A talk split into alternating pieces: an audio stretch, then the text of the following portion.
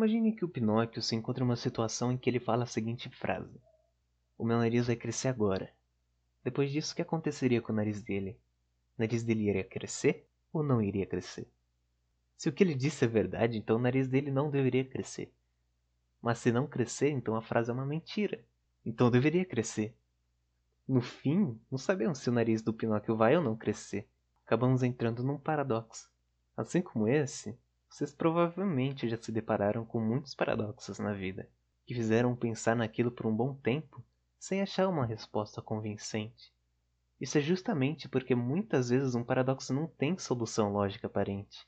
Acabam se contradizendo ou quebrando expectativas lógicas, e vem exemplificado com sua própria etimologia. Ambos do grego, o para no sufixo se refere a algo que difere, e o doxo, no prefixo, se refere a um, uma opinião ou uma crença. Ou seja, um paradoxo, etimologicamente falando, seria algo que difere de uma crença, que difere de uma opinião. Quando falamos de paradoxos, eles são muito comuns na disciplina de lógica e podem influenciar a matemática e o estudo da lógica como um todo. Em determinadas situações, eles podem nos fazer repensarmos nas próprias bases da matemática.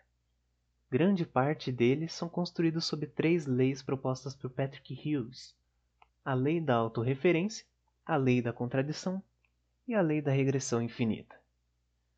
A lei de autorreferência cria um programa lógico se referindo a uma própria sentença ou propriedade. Como exemplo dado no início do episódio, em que Pinóquio fala: O meu nariz vai crescer agora. Isso é uma oração. E essa oração refere a si mesma.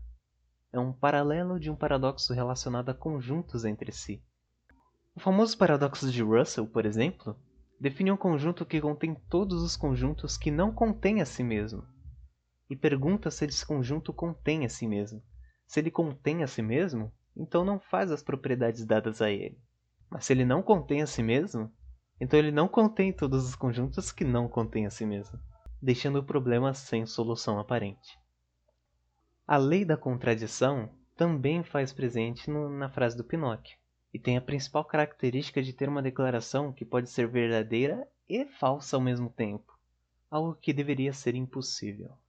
Por exemplo, imagine um homem com uma lâmpada mágica que deseja ao gênio que ele não realize os seus desejos. Logo, se o gênio realizasse o desejo dele, ele não o realizaria, o que é uma contradição. É muito louco pensar nisso. E a última lei é de regressão infinita.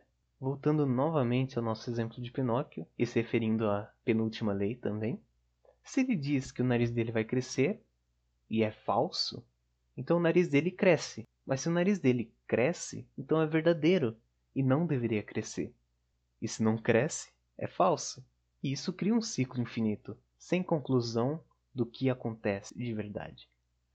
Um exemplo mais complexo pode ser mostrado dando duas sentenças. A primeira é: a segunda frase é verdadeira, e a segunda é: a primeira frase é falsa. Tente pensar numa conclusão dessas frases.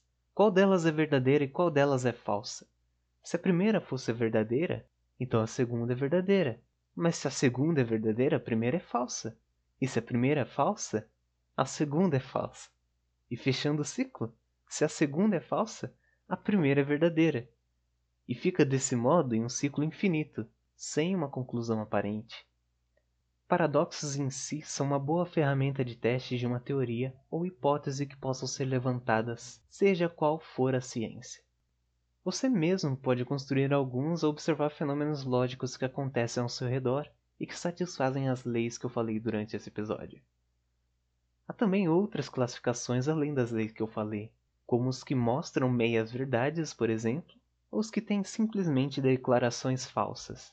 E além do caráter lógico-matemático, há também os paradoxos filosóficos, que foram e são importantíssimos para a construção da filosofia como conhecemos hoje. Em conclusão, vemos que paradoxos podem surgir em qualquer situação do nosso cotidiano e se fazem presentes em muitas ciências. Portanto, daqui em diante tente pensar em uma situação comum que pode se tornar um paradoxo nada trivial. Tente construir seus próprios paradoxos. Seguindo as indicações que eu mostrei nesse episódio, podemos fazer paradoxos com praticamente qualquer coisa. Aliás, eles não precisam ser tão complexos para ser um paradoxo. Seguindo o sentido de figura de linguagem, eu termino dizendo: Você não ouviu esse podcast.